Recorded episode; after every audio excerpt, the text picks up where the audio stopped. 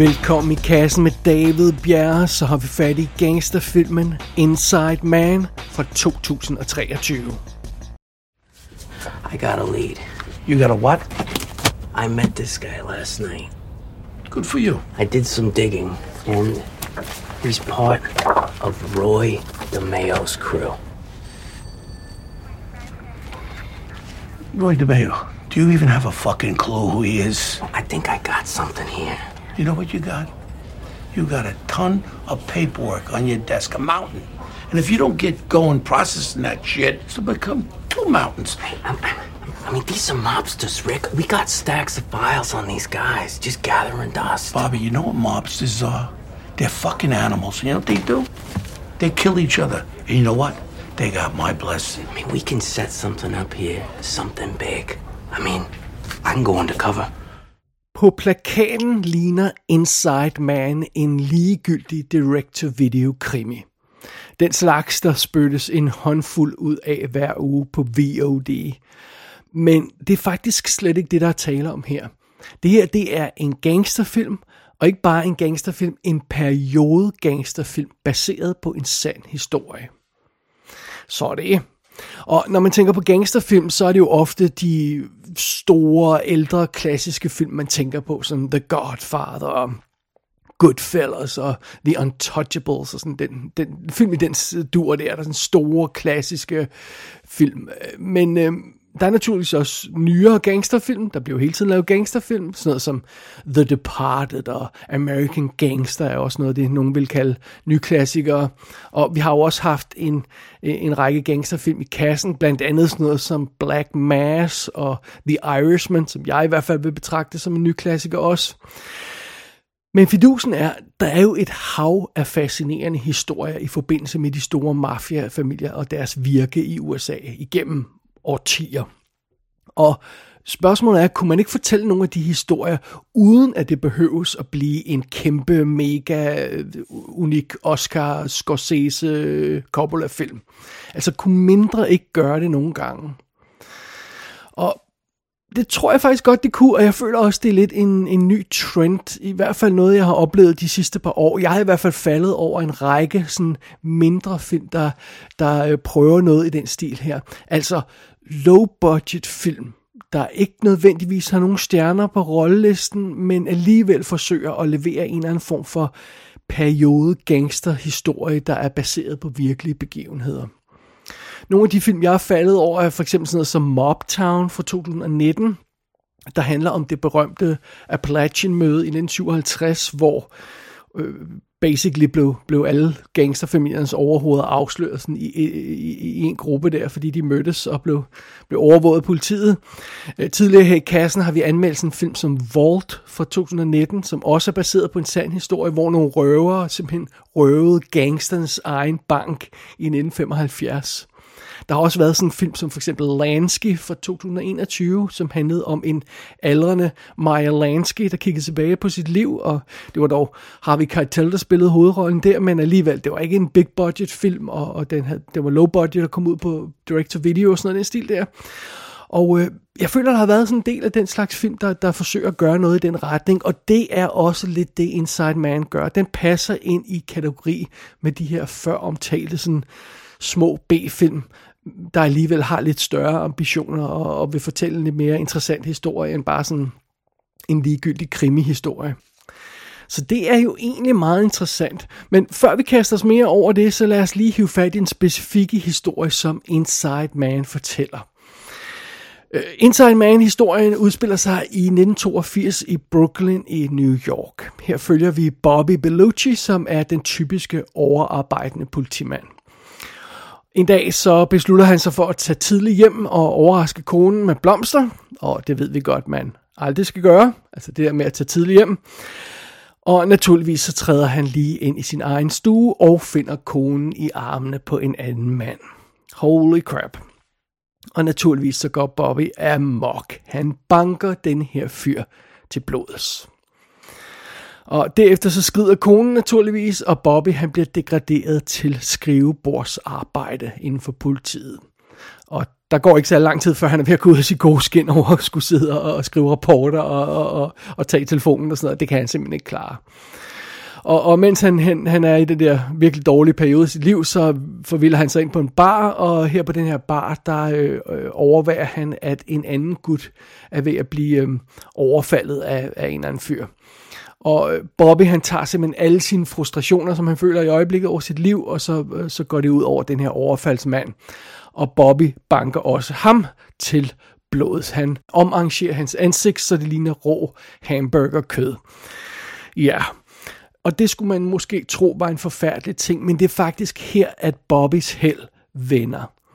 For det viser sig, at fyren, som han redde fra at få en røvfuld, er narkodeleren Chris Rosenberg.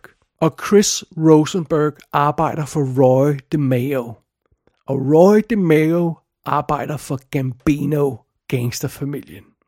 Og pludselig ser Bobby en chance for at redde sit gode rygte og komme væk fra skrivebordet og, og måske ovenkøbet for sin kone tilbage. Han foreslår, at han infiltrerer Roy DeMeos crew ved at gå undercover.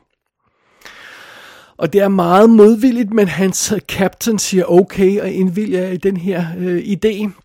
Og således starter en lille, næsten uautoriseret og meget risikabel undercover-operation her i Brooklyn. Og øh, ja, der sker jo simpelthen det, at hvilesesringen ryger af, og, og, og politiskiltet må han tage af, og, og så må Bobby lægge det hele ned i, i, i skuffen, og, og så må han simpelthen tage på en rejse ind i mafiens verden under en dæk identitet. Og ja, det, det er en risikabel rejse, han skal, han skal ud på, og det er en rejse, han muligvis ikke vil vende tilbage fra. Jamen altså, hvad skal det ikke ende med? Jamen, det skal vi selvfølgelig ikke afsløre her. Lad os i stedet for tage et kig bag kameraet og på rollelisten. Filmen er instrueret af Danny A. Abacaser, eller sådan noget i stil. Jeg ved ikke, hvordan man udtaler efternavnet. Jeg ved ikke, hvad han, hvor han kommer fra. Det er også lige meget. Han har lavet en række af de her øh, øh sådan mindre film, der sådan også flirter lidt med gangsterhistorie. Han lavede blandt andet Mobtown, som jeg nævnte tidligere. Så han lavede sådan noget som øh, First We Take Brooklyn og I Love Us. Og det er alle sammen film, der har sådan en eller anden form for gangster... Øh, tråd i deres plot på et eller andet niveau. Derudover så er han også skuespiller. Han, øh, han, han øh, spiller med i sådan film som for eksempel Lansky er også nævnt, og han er med i en lille bitte rolle i Irishman åbenbart. Og så spiller han også med i sin egen film, så han er med i Mob Town og We Take øh, Brooklyn, og han er også med her i Inside Man. Det vender vi tilbage til om et øjeblik. Så øh, det er altså instruktøren Danny A. Øh, Abacaser eller sådan noget i stil der. Ja, godt. Fint. Hovedrollen som Bobby Bellucci, eller øh, Bobby De Bono, som øh, han ender med at hedde som dæknavn, der har vi Emil Hirsch, der altså på nuværende tidspunkt er 38 år gammel, men han ligner stadigvæk lidt den der uskyldige knægt, der var i øh, Girl Next Door og opdagede hans nabo fra pornostjernen. Så øh, sådan det. Vi har haft ham i kassen før et par gange. Uh, Taking Woodstock var han med i. The Autopsy of Jane Doe. Never Grow Old uh, Force of Nature, Midnight in the Switchgrass. Faktisk har vi haft ham i kassen en del gange. Han dukkede også op i Once Upon a Time in Hollywood som Jay Sebring, og uh, ja, Killer Joe for eksempel uh, var han også med i 2011. Så det er altså Emil Hirsch, der spiller hovedrollen. Som Chris Rosenberg, der altså er den her narkodealer, der er en del af gangster. Halløj sad der, der har vi Jake Carnevale, som har været med i miniserien The Offer, som jo handlede om produktionen af Godfather, som, men den har jeg ikke fået set endnu. Som Roy DeMeo, der jo altså er den store, eller gangsterboss i den her sammenhæng i hvert fald, der har vi altså instruktøren selv, øh, Danny Ab- Abacaser. Ja, det der navn er jeg glad for, men sådan er det. Vi møder også en enkelt babe her i filmen, som øh, Gina, som er bartender i den bar, vi skal tilbringe en, øh, en del af tiden i. Hun bliver spillet af Lucy Hale, som vi har haft i kassen før i forbindelse med filmen, der hedder Dude fra 2018. Hun er med i tv-serien uh, Pretty Little Liars, som mange vil huske hende fra. Og så omtalte jeg i en i kassen Talks, omtalte jeg tv-serien, miniserien, der hed Ragdoll, som hun også var med i og var super cool i. Og så er der altså også en ganske lille rolle, øh, som... Øhm, som Bobbys kone Mary blev spillet af Ashley Green, som øh, jo ja, mange vil huske fra, fra Twilight-serien, og, øh, og så var hun åbenbart også med i, i Bombshell, det kunne jeg faktisk ikke helt huske, den har vi også snakket om her i kassen, og så havde hun en af hovedrollerne i One Shot, den her actionfilm, der ja, så ud som om den var et skud. Så det Derudover møder vi en række af de her gangster. Vi har Anthony Nino Gaggi, som bliver spillet af Robert Darby, som øh, åbenbart er med i øh, ham, alle ham her Danis film, og, øh, så, så det, det er meget sjovt, men øh, vi husker ham jo selvfølgelig også for lidt større ting som Action Jackson, som vi har anmeldt her i, i kassen, Die Hard, License to Kill, vi har også snakket om, Predator 2, og jeg tror, at noget af det sidste sådan, er, er rigtig høj profil, som jeg rent faktisk har set Robert Darby i, det må være tv-serien Profiler, der kørte fra 1996 til 2000. Så, men, men, men han render altså stadig rundt derude, og han nyder åbenbart at være med i i, i, de her små gangsterfilm for den her instruktør.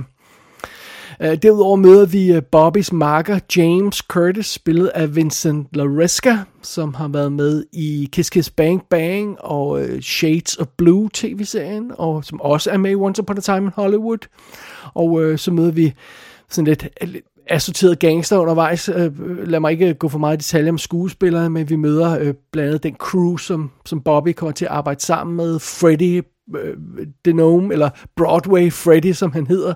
The Gemini Brothers møder vi Gianni og Louis, og, og så møder vi også naturligvis Bobbys politik-captain, som hedder Rick Callen, der bliver spillet af Bo Deedle, og han er altså en rigtig pensioneret New York City Police Detective, som har arbejdet sammen med med Scorsese i flere henseender. Han er med i, i Goodfellas og i The Irishman. Jeg ved ikke, om han også har fungeret som en sådan, øh, advisor på nogle af, af Scorseses film.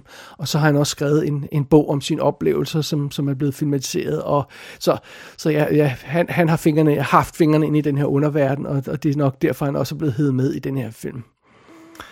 Alright, lad mig ikke øh, træske mere rundt i rollelisten. Lad os kaste os over selve filmen Inside Man. This guy hasn't stopped talking about you. Not fucking stop. He's been talking about you. Yeah, listen, listen. We can always use an extra pair of hands around here. What you think of a career change, kid? Fuck. You know, I had to hold back a bit. Mm, nah, not seem too eager. I mean, you guys are fucking all right, no, you know. But, all right. No, I mean, you know. I want to be cool enough for you. I want to make sure we're all right for you. We're talking about working in the shade, right? The fucking fuck is this Motown? What the fuck you talking about? Live under a tree over here? I'm Fucking tell you. I'm definitely pushing a lot more than pencils. That's for sure. Making some good fucking dough. What would I be doing now? Whatever the fuck it takes. You in? I, you, I fucking had you, right? I fucking had you. He fucked it up. I knew these guys. I knew I had them. Inside Man er som sagt baseret på en sand historie. Based on true events, som der står i starten af filmen. Og i den her forbindelse, der betyder det, at gangsterne, vi møder undervejs i den her film, de eksisterede i virkeligheden. Og de ting, de gør i den her film, gjorde de også i virkeligheden. Men sådan som jeg forstår det, så er selve Bobby Bellucci-karakteren, han er fiktiv, og hans rejse ind i den her underverden og den her undercover-mission er også fiktiv. Så vi er altså ikke ude i en 100% autentisk historie eller Donnie Brasco, men filmen bruger den fiktive del af sin historie til at lede os ind i det her lukkede univers, der er øh, meget virkeligt og, og, og, og meget brutalt. Men øh, selv med, med den her solide historie, som, som filmen har kørende for sig, så er det jo altså store sko, den skal, den skal, den skal fylde ud, den her film. Og det er, en, det, det er en sandkasse med mange store klassikere, som den leger i. Det er det altså. Og jeg værdsætter, som jeg tror, jeg fik indikeret tidligere, jeg værdsætter, at, at mindre film som denne her kaster sig ud i gangsterhistorier. Men det er også en hård filmbalance, fordi hvis en film bliver for low budget, så vil man jo stadig ønske, at man sad og så en af de der før omtalte kæmpe klassikere. Så ja, det, det er jo selvfølgelig en balance, den her film skal finde frem til. Om ikke andet, så, så føles det som om Inside Man godt ved, hvad den selv har af begrænsninger. Og det er altid en positiv ting. Så den leverer en lean, mean historie, der spiller lige knap 90 minutter og vi er nærmest dårlige i kvarter ind i filmen, før hele den der undercover-operation er sat op, og øh, øh, det, det går meget hurtigt og meget effektivt. Og selve handlingen i filmen udspiller sig over sådan cirkus et år. Så vi er altså ikke, vi er altså ikke fat i sådan en kæmpe lang øh, øh, øh, krønike, der, der strækker sig over flere årtier. Vi er nede i et lidt mere overkommeligt format, og det er effektivt, og det er overskueligt, og det fungerer alt sammen fint nok. Og vi bliver guidet effektivt igennem den her historie af Bobbys voice-over.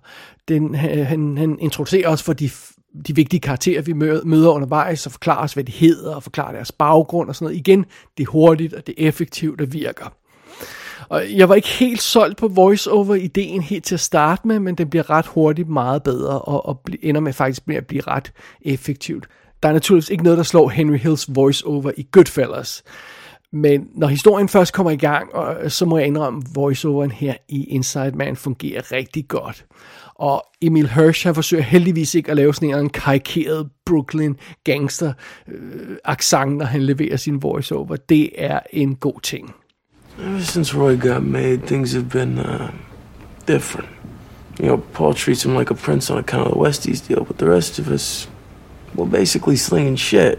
Let me fill you in on what he's talking about. DeMeo had a hard time getting made, but when he helped put the Irish mob, also known as the Westies, in bed with the Gambinos, Paul Castellano was tickled pink and decided it was time. Og med hensyn til periodelooket, så rammer filmen også noget, der er ret passende. Øh, scenografien, bilerne, tøjet ser fint ud, øh, med masser af de her brune og beige farver, og igen, så, så holder filmen sit, sit omfang begrænset. Det, det, den føles, altså historien her føles nede på jorden og intim, så, den, øh, så filmen ruder sig ikke ud i nogle af de her kæmpe scener, som den alligevel ikke rigtig vil kunne sælge ordentligt, fordi den ikke har budgettet til det. Så, så det er også meget passende. Og i øvrigt så ved vi jo også alle sammen, at den vigtigste ting, der skal til for at sælge et godt periodelook, det er bakkenbarter. Og øh, dem har filmen heldigvis på plads til Emil Hirsch. Han har, han har, han har de klassiske 70'er. Altså han ligner en 70'er betjent. Jeg ved godt, vi er en, teknisk set er inde i 80'erne i den her film. Men, øh, men øh, det, ja, det, det, det, det, det, det, har det her 70'er, sen 70'er look. Det er, det er meget sjovt. Og apropos Emil Hirsch i hovedrollen, så, øh, så synes jeg godt, jeg vil indrømme, at nogle gange så er han filmens svageste led det er som om han ikke altid brænder helt igennem, og jeg har næsten lyst til at sige det sådan, at det, det føles nogle gange, som om han ikke har opdaget, at han rent faktisk er i en ret glimrende film. Altså som om han opfører sig lidt, som om han er i en low-budget film. som, om, som om han har sådan low-budget tanker i hovedet.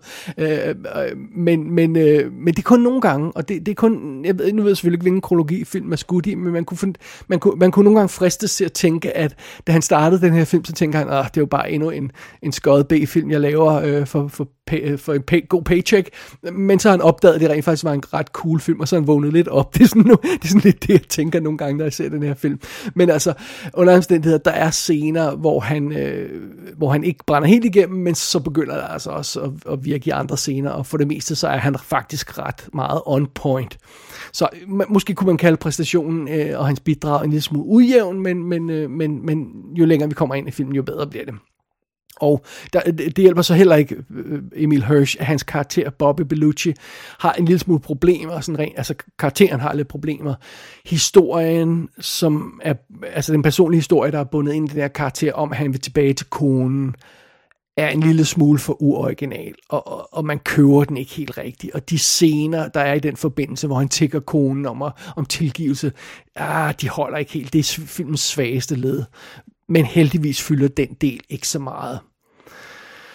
Så på trods af lidt slinger i valsen omkring den her hovedkarakter skuespiller, der spiller ham, så ender Inside Man med at få opbygget en solid lille historie. Og igen, den bliver helt klart bedre, jo dybere Bobby han synker ind i mafiens kviksand under den her undercover-operation. Og omdrejningspunktet for den her undercover-operation, det er jo så Roy DeMeo. Og så er det det her sted, hvor øh, han og hans drenge hænger ud. Den her bar, der hedder Gemini Lounge. The Gemini Lounge, det er jo altså også et rigtigt sted. They called it the Gemini method. Gina would lead the marks to the door, A pretty face can really get a guy's guard down. Roy made sure everyone knew what they were doing. I don't know how many times they did it, but it had to be a lot. They perfected it. Roy had had it with Lucas' shortcomings and decided it was time to take him out. Roy would start things off by popping the poor bastard in the head. And someone had to wrap the head in a towel to keep the bleeding under control. A knife in the heart would not only make sure that the bastard was dead, but a dead heart would also stop the bleeding. Gina, you okay? Yeah. Drag him to the bathtub! They'd hang the body over the bathtub and drain it dry. These fucking guys sat around eating pizza while the body drained in the tub. Roy had one philosophy no body, no crime. So he did what he did best. He made that bastard disappear. Ja, Roy DeMeo var en rigtig modbydelig gangster, der levede i virkeligheden. Og Gemini Lounge var et rigtigt sted, hvor han hang ud. Og der skete nogle virkelig modbydelige ting på den der bar, øh, Gemini Lounge. Og, og det er helt klart, lige så snart vi kommer ind i den her del af historien, og Bobby han kommer sådan godt ind undercover, og, og vi hænger ud sammen med de her gangster på den her Gemini Lounge. Det er helt klart her, filmen er stærkest. Gangsterdramaet, som er baseret på virkelige hændelser, er fedt, og, og den her undercover øh, operation, øh, mission, som vi skal ud på, den er meget intens, og det fungerer skide godt. Og når filmen er helt oppe at ringe, så har den altså sine bedste scener, og det er rent faktisk med Roy DeMeo, som jo altså bliver spillet af instruktøren selv. Første gang for eksempel Bobby står ansigt til ansigt med ham, så er det et iskoldt moment af det, den der, hvor man tænker, okay, nu er han fucked. Virkelig fed scene. Der er også en anden scene, hvor Roy beder Bobby om at fortælle historien om, om, om, om første gang, han dræbte nogen, og det er også en virkelig fucking cool scene. Og det er altså en af de her scener, og filmen har et par stykker. Det er en af de scener, hvor jeg føler, at Inside Man næsten bliver løftet ud af den her B-kategori, og, og snuser til bunden af A-filmene.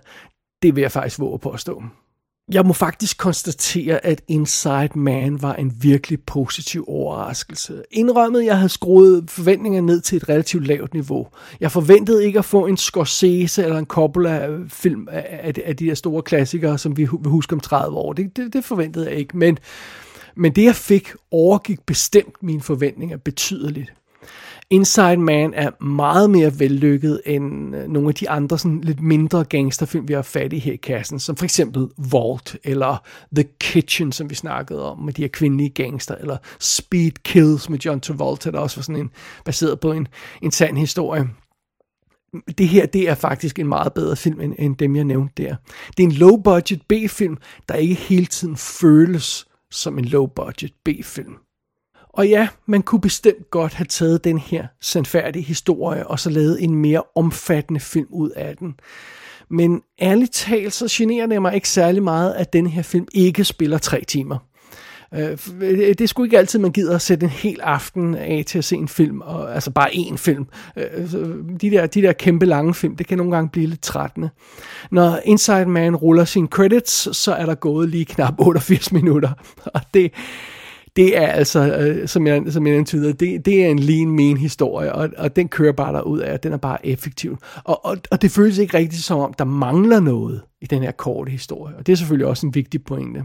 Denne film giver os et fascinerende glemt af en fascinerende verden, fuld af fascinerende karakterer. Og jeg synes, den rammer den perfekte balance mellem sine ambitioner og sine evner og sit budget. Og det, det, det skaber et ret behageligt, færdigt resultat. Og ærligt talt, den der balance mellem øh, budget og evner og, og hvad man ellers har, sådan noget, altså, det er sgu ikke alle de kæmpe A-film, der kommer på øh, store biograflader rundt omkring i verden. Det er sgu ikke alle de A-film, der kan ramme øh, den, den balance, og det synes jeg Inside Man gør. Og det gør den her film til, kommer jeg bliver nødt til at sige det, et tilbud, man ikke kan afslå der var, der var ikke nogen vej udenom. Jeg blev nødt til at slutte med en replik. Come on, det er trods alt en gangsterfilm, det her.